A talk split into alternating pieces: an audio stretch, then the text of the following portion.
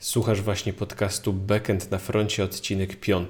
Dzisiaj porozmawiamy o tym, dlaczego warto zostać programistą .NET, więc zaczynajmy.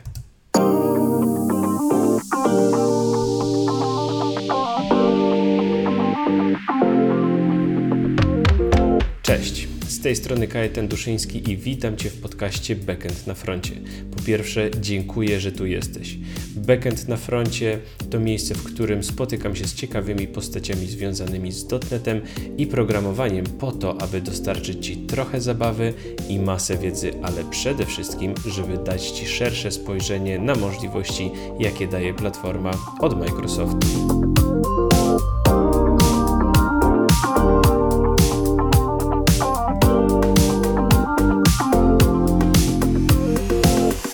Dzisiejszy gość to Miłosz Rzepecki. Miłosz jest jednym z pierwszych kursantów szkoły .NETA, który dołączył do kursu Zostań programistą ASP.NET w lipcu 2020 roku. Niezwykle mnie zaskoczył, kiedy jakiś czas temu przysłał mi wiadomość, że udało mu się znaleźć pierwszą pracę jako programista .NET. Byłem w dużym szoku, bo nie pochwalił mi się w ogóle, że już szuka pracy. Kiedy miałem okazję go obserwować, to zawsze wykazywał się niezwykłą pracowitością i sumiennością w wykonywaniu danych mu zadań. To pewnie te cechy pozwoliły mu na znalezienie pracy tak szybko. Ten odcinek będzie nieco krótszy niż pozostałe, ale jest to bomba motywacyjna dla wszystkich osób, które są na początku swojej ścieżki. Wszystkie notatki, linki i materiały związane z tym odcinkiem znajdziesz oczywiście na stronie szkoła.neta.pl ukośnik bnf-5. BNF jak backend na froncie. A teraz przejdźmy do meritum. Dzień dobry, Miłosz. Jest mi niezwykle miło, że przyjąłeś moje zaproszenie do dzisiejszego podcastu, do dzisiejszego odcinka.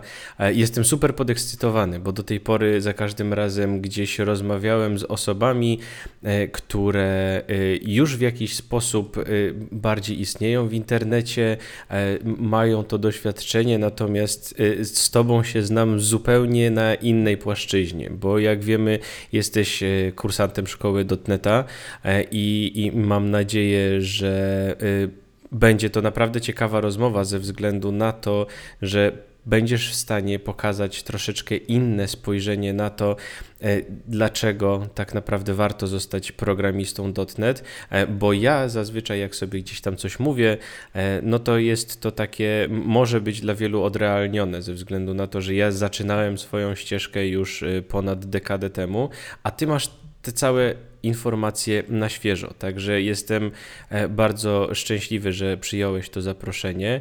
E, I od razu e, zadam Ci pierwsze pytanie, takie pytanie rozgrzewkę. Jaką ostatnio przeczytałeś książkę, albo jaki serial, albo film ostatnio obejrzałeś? Czy możesz coś polecić? To może na początku też się przywitam, tak? Dzięki w ogóle za zaproszenie tutaj na, na podcast. Bardzo, bardzo, e, bardzo się cieszę, że mogę, mogę brać w tym udział. E, a co do pytania, to e, książka, jaką aktualnie czytam, jest, jest Wiedźmin, tak, nadrabiam zaległości. Serial, jaki ostatnio oglądałem, też jest z pokroju fantazji, to jest na Netflixie Cień i Kość. Też polecam, jak ktoś lubi takie klimaty właśnie fantazy.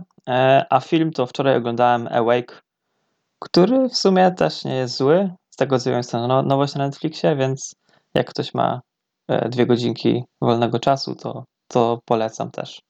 Dobra, zapisuję na pewno, na pewno spróbuję, bo Wiedźmina już jakiś czas temu czytałem. Ostatnio trochę próbowałem tego serialu na Netflixie. Jeszcze mhm. przez całego nie przebrnąłem, ale, ale wydaje się, wydaje się też dosyć ciekawy na pewno lepszy niż ta polska wersja sprzed wielu, wielu lat, ale o to chyba nie było aż tak bardzo trudno. Dobra, to w takim razie przejdźmy do pierwszego konkretnego pytania. Powiedz mi od samego początku, bo nawet nie wiem, czy kiedykolwiek się o to dla ciebie pytałem, dlaczego chciałeś zostać programistą?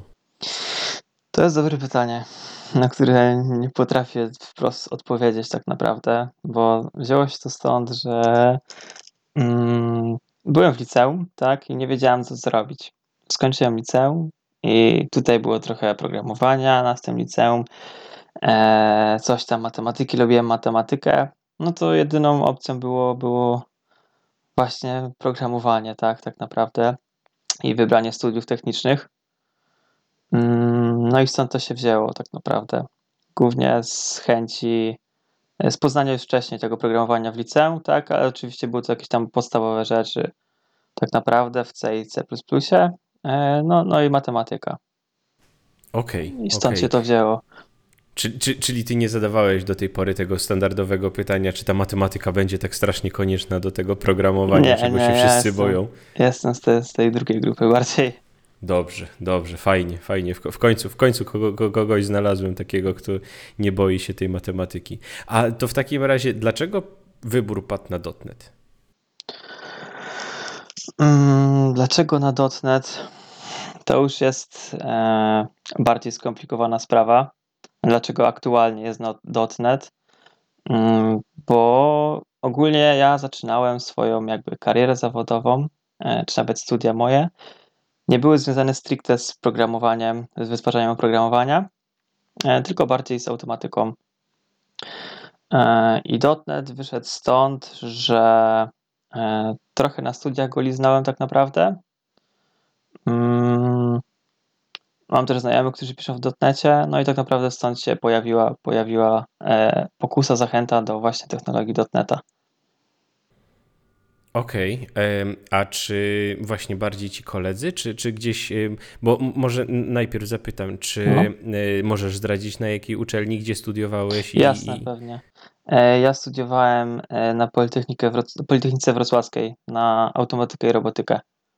Okej, okay. i tam, no tak jak przy każdej automatyce i robotyce, gdzieś tam to programowanie się przewija, tak czy inaczej, mhm. E, I, i czujesz, że e, faktycznie studia w pewien sposób cię troszeczkę bardziej w tą stronę nakierowały, tak. bo mówisz, że troszeczkę w liceum zaczynałeś, e, potem jednak nie poszedłeś na informatykę. Może dlaczego nie poszedłeś na informatykę, skoro już wiedziałeś, że gdzieś tam te programowanie może być Jasne. ciekawe? Mm, nie poszedłem z tego powodu, że trochę, trochę traktowałem informatykę jako oklepany temat, tak naprawdę, bo był to taki wielki boom na to i zakładałem, że będzie mnóstwo ludzi i będzie po prostu ciężko, e, ciężko potem dostać się pracę.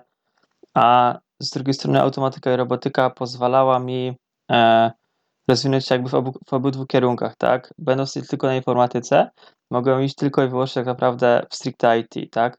A będąc na automatyce robotyce mogę iść albo w automatykę, robotykę, tak, czyli jakieś rozwiązania przemysłowe, automatyka przemysłowa czy robotyka e, i również w pewnym stopniu mogę, mogę pójść w, drugi, w, drugą, w drugą stronę, gdyby mi się nie spodobało, tak, czyli właśnie w IT.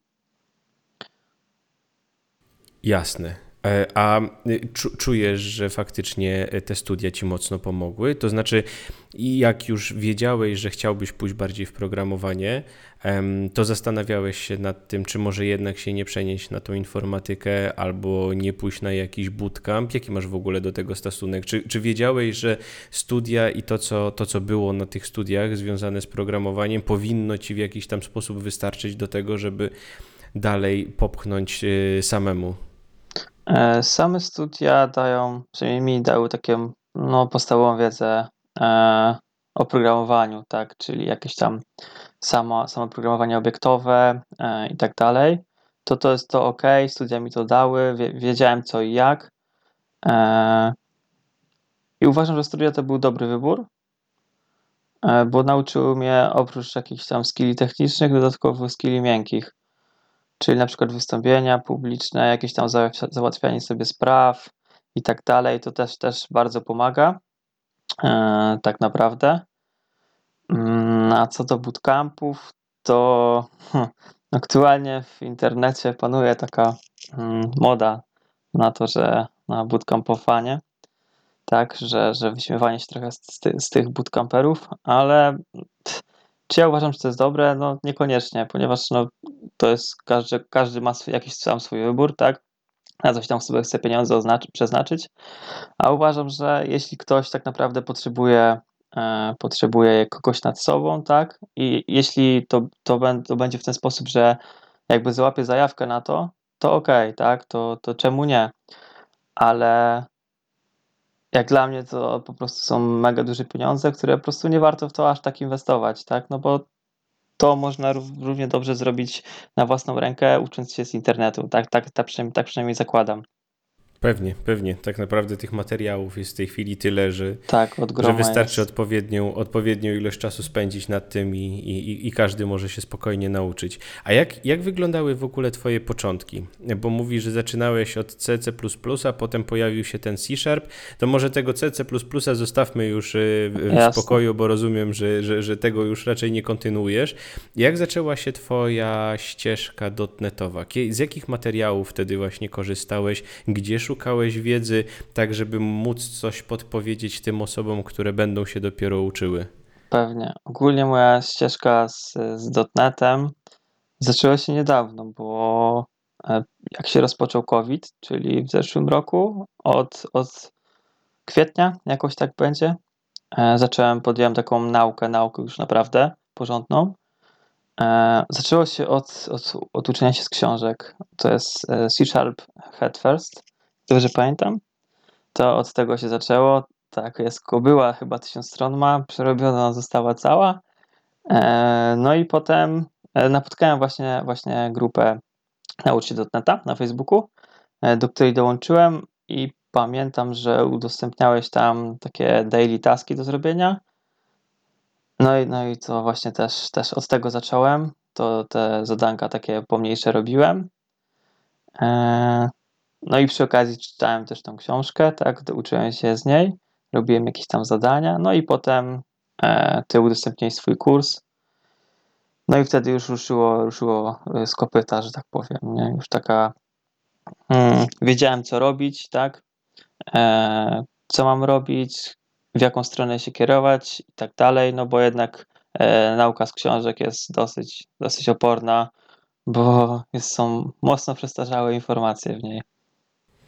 Ej, ale to w takim razie naprawdę super szybko ci poszło z tym wszystkim, bo, bo mówisz, że za- zacząłeś, zacząłeś w kwietniu zeszłego roku, a, a, a w tej chwili już, już pracujesz y, właściwie w zawodzie, to, to naprawdę, to naprawdę szacun, bo, no bo to jest, to jest bardzo krótki okres jak na naukę, y, ale to w takim razie wrócę jednak do tego C i C++. Umiałeś go dobrze? Umiałeś faktycznie programować? Dobrze się tam czułeś? Czy to było takie licealne zadanka Nie, na tak. informatykę? Dokładnie, dokładnie tak, tak było. Tylko mm, bo ja ogólnie pracowałem jako e, programista robotów. To jest mm, trochę inna bajka niż takie programowanie stricte w IT, bo jednak e, pi, pisze się podobnie, są to też języki wysokopoziomowe, mm, no a, ale jest zupełnie, zupełnie inna logika, inaczej się to tworzy, tak? Czyli jakby jest, to, jest, to jest praca e, na stricte na hardware'ze, tak? Czyli e, oprogramowuję maszyny. e, No, no i tak to wygląda, ale mm, dało mi to to, że jakaś tam logi, logiczne myślenie, tak, i wiedza, jak, jak, to, jak to robić, to, to mi mocno pomogło tak naprawdę. Okej, okej.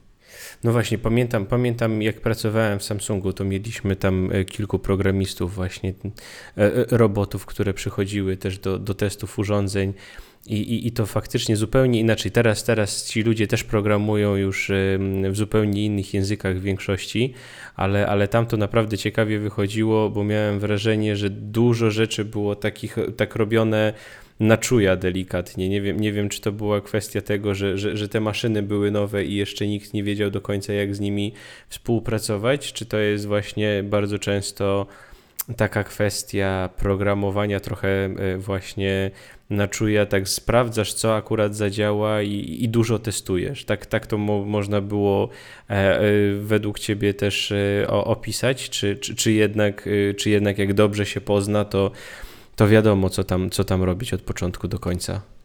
Znaczy nie, no jak ktoś już jest obeznany, no to, to wiadomo, co robić od początku do końca, no bo kwestia na czuje to jest trochę ryzykowna, no bo jednak oprogramowanie, jak pisze się oprogramowanie na, na te roboty, e, no to e, łatwo na przykład uderzyć w coś tak tym robotem, bo jednak jest to praca na sprzęcie.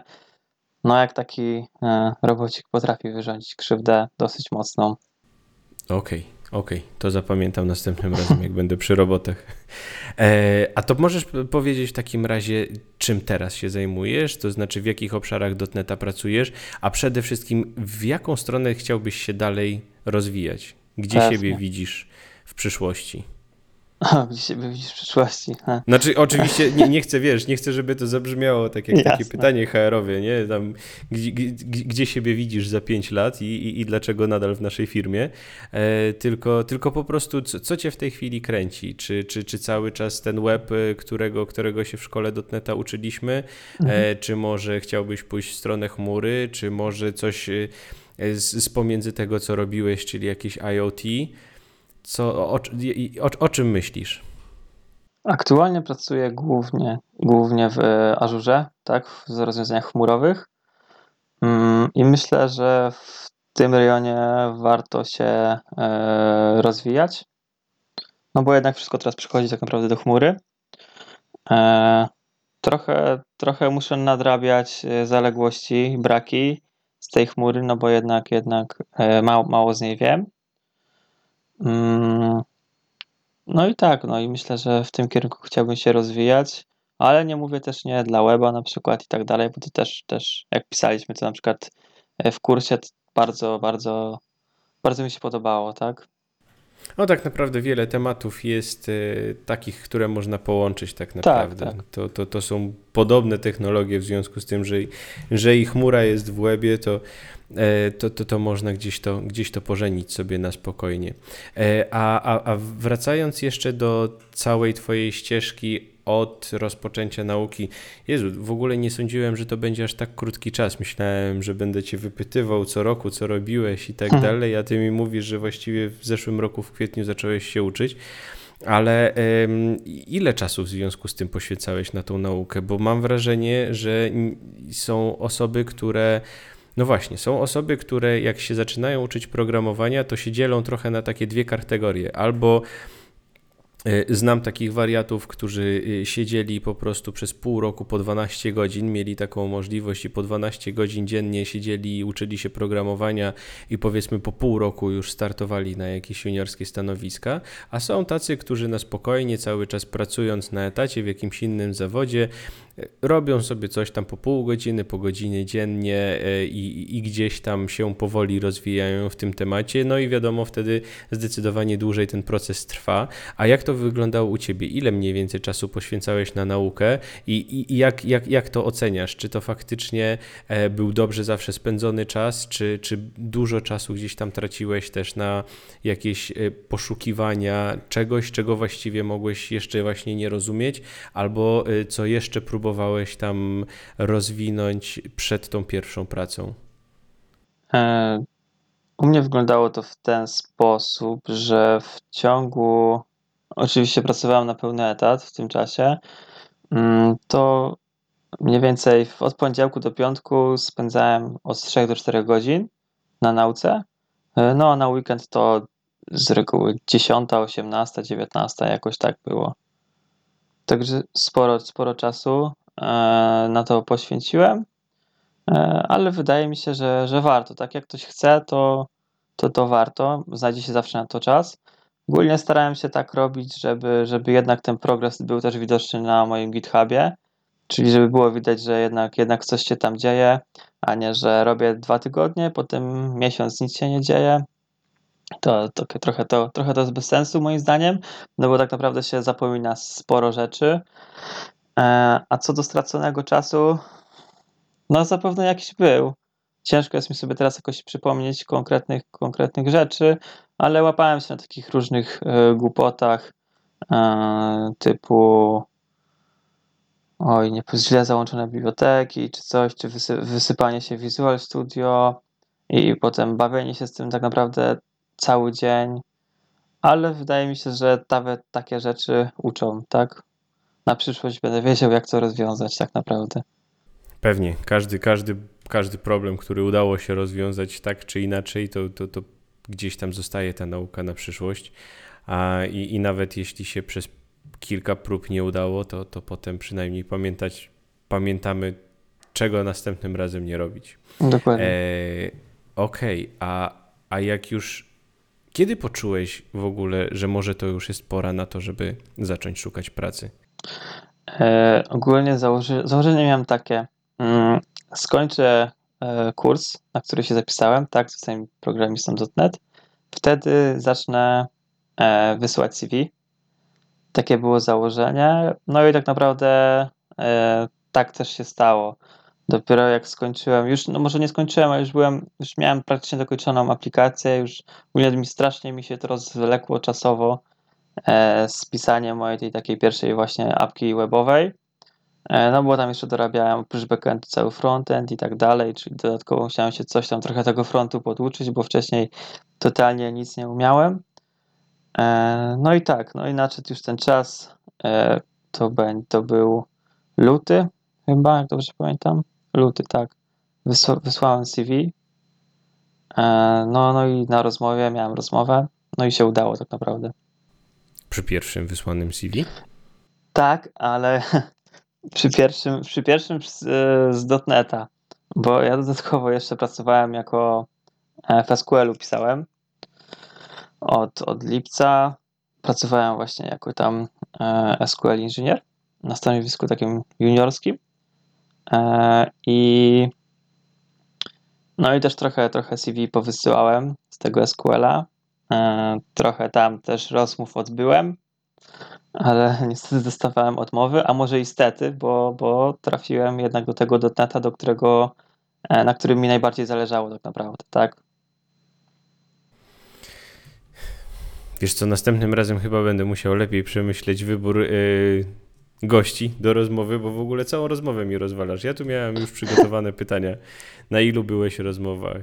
Kiedy w ogóle, wiesz, poczułeś? Czy nie miałeś jakichś tam problemów, że już traciłeś nadzieję, tego typu rzeczy, bo, bo no nieraz się słyszy takie, takie sytuacje, prawda, że, że faktycznie niektórzy rzucają się na to, na to, żeby wysłać tych kilka CV i, i mają ten problem, że nie mogą znaleźć tego, tego miejsca dla siebie, bo albo firmy nie odpisują, albo, um, albo, albo gdzieś na tych rozmowach się odpada. Ale to może w takim razie y, znalazłeś już jakiś taki złoty środek na to, y, jak zabłysnąć na tej rozmowie. No bo jedno wysłane CV na dotnetowe stanowisko i od razu, e, od razu staż. Y, ma, mam nadzieję, że z możliwością i, i, i przedłużenia tego, tego stażu już do normalnej pracy. E, więc może masz coś takiego, co, co mógłbyś podpowiedzieć właśnie, czy, czy jak zaczynałeś szukać pracy, to czy czułeś, że jesteś gotowy do tego, żeby szukać tej pracy? Czy, czy to jest właśnie po prostu tak, że rzuciłeś i zobaczysz, co będzie? Hmm, ogólnie na początku mogę powiedzieć, żeby się nie zniechęcać tak naprawdę do tego, bo jest mnóstwo, mnóstwo ludzi się pcha na stanowiska e, juniorskie czy tam stażowe. Ale też warto pamiętać o tym, przynajmniej tak mi się wydaje, że jednak trzeba coś pokazać w tym swoim portfolio, żeby to nie były jakieś tam proste rzeczy. Do, do, do zrobienia, coś przemyślanego, e, coś własnego najlepiej, własny pomysł i kreatywnego, czego tak naprawdę no, ciężko jest gdzie, gdzie indziej znaleźć, bo to, to daje, wydaje mi się, bardzo dużo. Mm. I, co jeszcze mogę powiedzieć odnośnie tego, że ja na przykład wychodziłem z takiego założenia, że jednak z tym wysyłaniem CV trochę poczekam, bo nie, chciał, nie chciałem, żeby to wyglądało tak, bo z tego co wiem, to zdarzają się takie sytuacje, że, że do danej firmy możemy po jakimś czasie dopiero ponownie aplikować, tak? I nie chciałem, żeby było tak, że ja zaaplikuję, ktoś mnie po prostu zaprosi na rozmowę i mi podziękują i się okaże, że dopiero za rok mogę kolejny raz aplikować do tej firmy. No i w tym momencie byłbym skreślony na, na starcie, tak, no bo jednak, jednak rok to jest, to jest sporo czasu. Hmm, dlatego wydaje mi się, że warto, warto wysłać CV, kiedy naprawdę jest już gotowym na rozmowę. Ale ja wydawało mi się, że nie byłem gotowy na tą rozmowę tak naprawdę, bo mm, no bo ciężko było mi, nie wiedziałem czego się spodziewać, tak, mm, ale okazało się, że, że w sumie ta wiedza jednak e, nabyta przy pisaniu własnej aplikacji, tak, podczas kursu bardzo dużo, bardzo dużo mi dała i mogą się opierać na własnych przykładach, tak? Na jakichś własnych przykładach rozwiązań, opisywać, jak już nawet czegoś nie wiedziałem, to mogą opisać, jak ja to rozwiązałem u siebie tak naprawdę. I to był mega duży plus, tak. tak, tak mówiąc najprościej. No właśnie, właśnie to ostatnio zauważyłem i też pomyślałem sobie, że to jest świetna strategia, że jak już ma się to swoje jakieś tam portfolio e, i, i, i potem nawet w czasie takiej rozmowy technicznej, teoretycznej, jak pytają na, na rozmowie rekrutacyjnej, i czym jest dany wzorzec, e, czy czym jest jakieś, jakaś technika, czy algorytm, e, to, to nawet jeśli nie potrafi się powiedzieć tego konkretnie, jakiejś tam definicji, to, to często w tych projektach, które samemu się pisze, już gdzieś tam się tego używało i można po prostu opisać, opisać jak to wyglądało w Twoim projekcie. A już w szczególności ostatnio spotkałem się też e, z takimi sytuacjami, że na rozmowach technicznych, które teraz w większości są online, nie wiem, czy ty też miałeś taką właśnie tak. online'ową, no właśnie, e, to, to w ogóle jest super łatwo, bo na tych wszystkich Teamsach, Zoomach i tak dalej można też pokazać swój ekran i można zaproponować takiemu rekruterowi, słuchaj, to ja ci pokażę teraz może e, na swoim przykładzie swojej aplikacji, którą udostępniłem na GitHubie, że e, rozumiem to w taki i taki sposób i zaimplementowałem daną rzecz w taki i w taki sposób i może ci to na kodzie po prostu wytłumaczę. I już przy takim e, opowiedzeniu, to dany rekruter jestem w 100% pewien, że w ogóle zapomni o tym, że chciał usłyszeć jakąś tam definicję, a jak zobaczy faktycznie przykład w kodzie, który ty jesteś w stanie opowiedzieć i e, jakoś sensownie opisać, to już w ogóle jest potem z górki. I myślisz właśnie, że w związku z tym to portfolio samo w sobie najwięcej ci dało, jeśli chodzi o, o tą rozmowę, o to, że zostałeś w ogóle zaproszony? Czy, czy dało się jakoś wyczuć po tej rozmowie, dlaczego to właśnie ty zostałeś wybrany najpierw na, e, do tego, żeby zaprosić cię na rozmowę, a potem już na samo stanowisko? Czy, czy widziałeś, że coś innego mogło przykuć e, uwagę rekruterów? Hmm. Ciężkie pytanie. Może z samej rozmowy e, ciężko mi było, było jakby wywnioskować wprost, e, dlaczego, dlaczego akurat e, mnie, wy, mnie wybrano. E, na rozmowę, ale, mm, ale tak, jak, tak jak mówiłem, jednak, jednak to portfolio e, daje bardzo dużo, tak? No bo jednak jak ktoś coś ma napisanego, nie tylko wiedzy teoretycznej, no to, to siłą rzeczy e, potrafi jednak coś, coś splecić, tak? Coś tam sobie napisać. No, włas, własną rzecz, tak? Czyli, że nie jakiś tam copy-paste internetu i tak dalej. No bo jednak nie szykuje mi się wiedza teoretyczna no jest mało, mało użyteczna. Dokładnie. To że, to, że się zna definicję czegoś, to nie znaczy, że wie się, jak zastosować to w praktyce, i to Dokładnie. jest często najgorsze, niestety. E, a wrócę jeszcze do, do, do tych studiów Twoich e, i, i troszkę do przeszłości. Czy teraz, wiedząc, jaką ścieżkę obrałeś, wiedząc, co chcesz robić, to gdybyś mógł się wrócić tych parę lat wcześniej, to nadal byś wybrał ten sam kierunek studiów, czy może poszedłbyś w jakąś inną stronę, czy może w ogóle stwierdzasz, że te studia nie były kompletnie potrzebne e, i, i, i wziąłbyś się ostro za, za programowanie, a, a tych wszystkich skilli miękkich i tak dalej stwierdzasz, że można się nauczyć też gdzie indziej? Hmm. Hmm. Aktualnie z mojego punktu widzenia teraz poszedłbym poszedłbym chyba na takie same studia. Tak. E, chociaż zastanowiłbym się jeszcze nad tą informatyką e, jednak. E, ale tak jak, tak jak mówiłem, studi- ogólnie studia techniczne dają, mm, dają wiedzę techniczną i dają taką wiedzę mm, inżynierską, tak? Czyli jednak e, potrafi się usiąść, e, rozwiązać dane zagadnienie, powiedzieć odkąd zacząć, co ma, co ma być na wejściu, co ma być na wyjściu tak naprawdę. E, dlatego ja uważam, że jednak studia są, są dobrą opcją, mm, ale też nie jest tak, że bez studiów, bez studiów się nie da, nie da wejść do branży IT, tak? No bo jest mnóstwo ludzi zapewne, którzy, którzy bez, bez tego bez studiów pracują jako deweloperzy, czy nie wiem, testerzy mm, i dają radę, tak? I są, zakładam, czasami lepsi niż, niż ludzie po studiach, tak? To zależy tak naprawdę w dużym stopniu od człowieka i od tego, e, od jego ambicji, od jego zaangażowania e, i tak dalej. Bo jeśli ktoś chce, no to osiągnie ten cel i bez studiów. Tylko trzeba po prostu dużo czasu na to poświęcić i tyle. No właśnie, w związku z tym myślisz, że każdy może zostać programistą? Hmm, myślę, hmm, jeśli ktoś. E, myślę, że tak, każdy może zostać programistą, e, jeśli jest w stanie, jeśli naprawdę chce, chce tego, tak? Jeśli chce poświęcić na to tyle czasu i tak dalej, to jest w pewnym stopniu weryfikacja tego, czy ktoś może zostać programistą, czy nie, bo e, jeśli nie pasuje mu nauka po godzinach, po x godzin i tak dalej, żeby jednak wejść do tej branży, no to się do tego nie nadaje. A jeśli e, zależy mu na tym i, i dąży do tego celu, no to, to to po prostu osiągnie.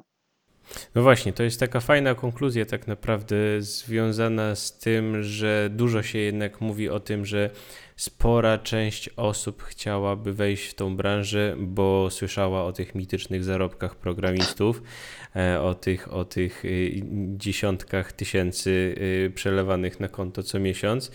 No a, a jednak, jednak za tym chyba musi iść pewien rodzaj pasji, pewien rodzaj właśnie takiej zajawki na to, żeby spędzić te, tak jak mówisz, x pewnie razy 100 godzin na, na tą naukę i, i to musi sprawiać w pewien sposób przyjemność, bo, bo nie da się chyba zrobić tak, żeby pouczyć się 20-30 godzin łącznie, liznąć trochę tego programowania i, i, i, zacząć, szukać, zacząć szukać pracy. A myślisz, że jest coś w tej chwili w sieci, czego brakuje jeszcze, jeśli chodzi o naukę programowania? Myślę, Widzisz jakieś braki, czy, czy myślę, myślisz, że, że już jest absolutnie wszystko? Myślę, że nie, nie ma w ogóle żadnych braków w sieci, tak naprawdę jest, jest wszystko, co się wpisze, to, to, to w internecie e, jest i myślę, że odkryć w ogóle e, tą wiedzę schowaną w internecie jest ciężko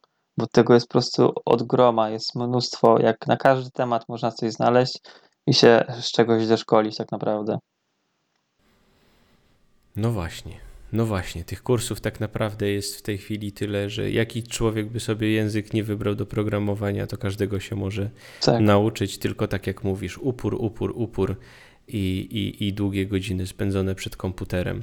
E, chciałem Ci zadać jeszcze na sam koniec, bo dużo mówiłeś tak naprawdę o różnych radach, które, które możesz ze swojej ścieżki gdzieś tam e, wyciągnąć. A czy jest, jeszcze, czy jest jeszcze coś, co chciałbyś dodać? Jakąś taką złotą radę dla tych osób, które są o ten jeden krok e, albo dwa kroki za Tobą, to znaczy szukają pracy albo zaczynają w ogóle się uczyć programowania? E, jasne. Pierwsza rada jest taka, żeby nie zastanawiać się. Z tego co widzę, dużo ludzi zastanawia się, e, jaki język programowania wybrać mm, na start. Wydaje mi się trochę bez sensu, mm, no bo siłą rzeczy i tak, e, jak komuś nie podpasuje dany język, no to nie ma problemu, żeby przerzucić się na inny, tak? No bo jednak jeśli jest ta, jakby tak naprawdę zdobywając podstawy, no to są to podstawy samego nie języka, tylko programowania, jak się, jak się tworzy oprogramowanie. E, I to jest moja pierwsza rada e, dla ludzi, żeby e, nie zastanawiać się, jaki język przez tydzień, dwa tygodnie, tylko brać pierwszy lepszy i się uczyć, robić projekt i tak dalej, bo o to w tym chodzi. Kolejną radą może być mm, to, żeby się nie poddawać, bo są, e, są takie momenty, wydaje mi się, że jednak sobie myślisz, że siedzisz już tyle czasu, albo na przykład masz jakiegoś buga, którego nie, nie potrafisz naprawić, siedzisz x, x godzin, no i sobie myślisz, że to nie jest dla ciebie, ale ja bym wtedy po prostu wystarczy odejść od kompa, przespać się. Jutro też jest dzień, usiąść jutro i na pewno, e, na pewno problem się rozwiąże. Mm. No i szukając pracy, mm, wydaje mi się, że e, warto zadbać o jakieś e, swoje CV, żeby było schludne, tak, żeby, e, żeby mieć powypisywane również swoje projekty stworzone, w jakich technologiach one są stworzone, krótko, krótko je opisać, bo to wydaje mi się, że daje, daje sporo. No i się nie poddawać szukając pracy, no bo tak jak mówiliśmy, jest bardzo mnóstwo, mnóstwo ludzi aktualnie pcha się do branży. Jest niby programiści są ciągle potrzebni, ale raczej nie juniorzy, e, tylko bardziej doświadczeni deweloperzy. E, no i przez to ten rynek jest taki nasycony, tak mi się wydaje przynajmniej. Ja cały czas powtarzam, że y, potrzeba specjalistów, ale ktoś tych specjalistów musi wyszkolić i ci juniorzy zawsze będą potrzebni i nawet jeśli w tej chwili cały czas jest przez ten COVID jakiś tam zastój delikatny, no to, no to nie będzie tak, że, że, że nagle po studiach y, będą wychodzić y, midzi, tak? To, to, to, to tak nie działa. Tak, tych, tak. tych juniorów bardzo potrzebujemy, bo z tych juniorów później będą tworzyć się ci specjaliści, najlepsi, mam nadzieję. Ale też na przykład wydaje mi się, że mm, sam COVID dał sporo dał o tyle, o tyle teraz jest spoko na przykład, że jednak ta praca zdalna jest mocno powszechna i na przykład ktoś pracujący, mieszkający w Szczecinie może szukać pracy w Warszawie, tak, full remote. I tak naprawdę szukając pracy możemy nie szukać tylko i wyłącznie swojego miejsca zamieszkania, tylko możemy szukać po, po całej Polsce, jeśli oczywiście jeśli e, są takie stanowiska tak stażowe czy juniorskie full zdalnie. A nawet na świecie. A nawet na świecie, o, dokładnie.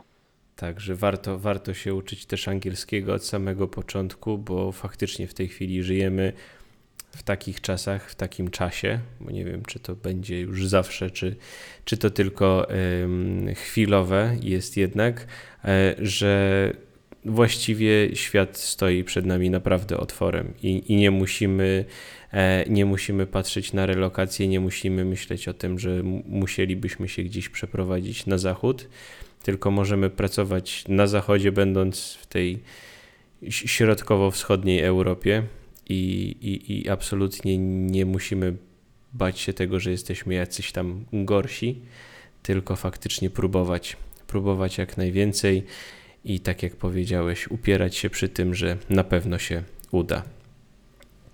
Dobra, e, Miłosz, dziękuję Ci. Dziękuję Ci bardzo za to, że, że przyszedłeś, że się mogliśmy spotkać, że podzieliłeś się z nami swoimi radami i swoją historią.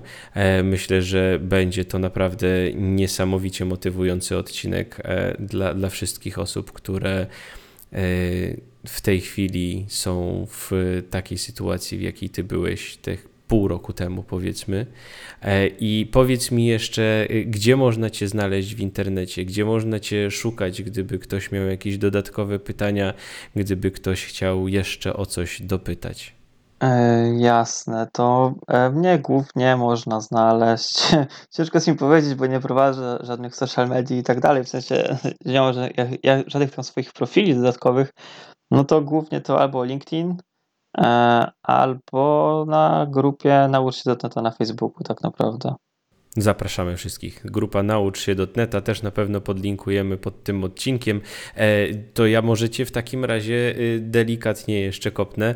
E, hmm. Jeżeli nie, jeszcze nie masz takiego miejsca, to może warto by było pomyśleć o tym, żeby założyć bloga na przykład i, i zacząć też opisywać swoje doświadczenia, bo wiem, wiem od wielu osób, że to jest super wartość dla osób początkujących, żeby właśnie takie spojrzenie osoby początkującej też poznać. Także zachęcam zachęcam też Ciebie, e, a też ja bardzo zachęcam do e, przejrzenia Miłosza e, GitHuba, bo to jest naprawdę dla mnie wzór. Ja nie tylko na platformie naszej kursantów, ale też na wszystkich możliwych miejscach, gdzie ktoś się mnie pyta, gdzie znaleźć jakieś fajne projekty, które są dobrze poprowadzone od samego początku, które ktoś ma w swoim portfolio, to zawsze, zawsze linkuję e, do ciebie, Miłosz, bo e, twój GitHub to już właściwie jest e, moim zdaniem 80% twojego całego CV,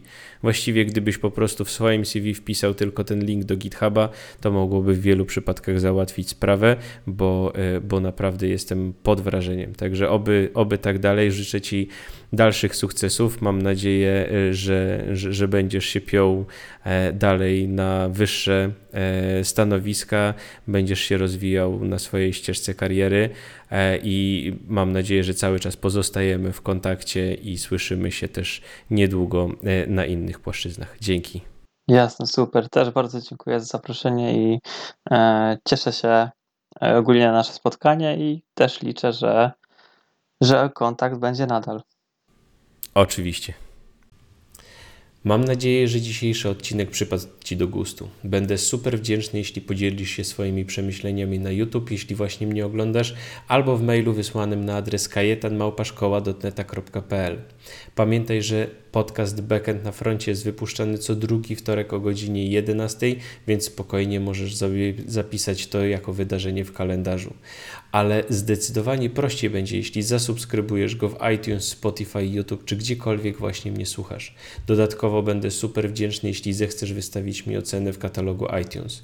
Zachęcam również do śledzenia innych moich poczynań w sieci poprzez obserwowanie fanpage'a szkoła.net na Facebooku, a także profilu Kajetan Duszyński na Instagramie. A teraz już się z Tobą żegnam i słyszymy się za dwa tygodnie. Cześć!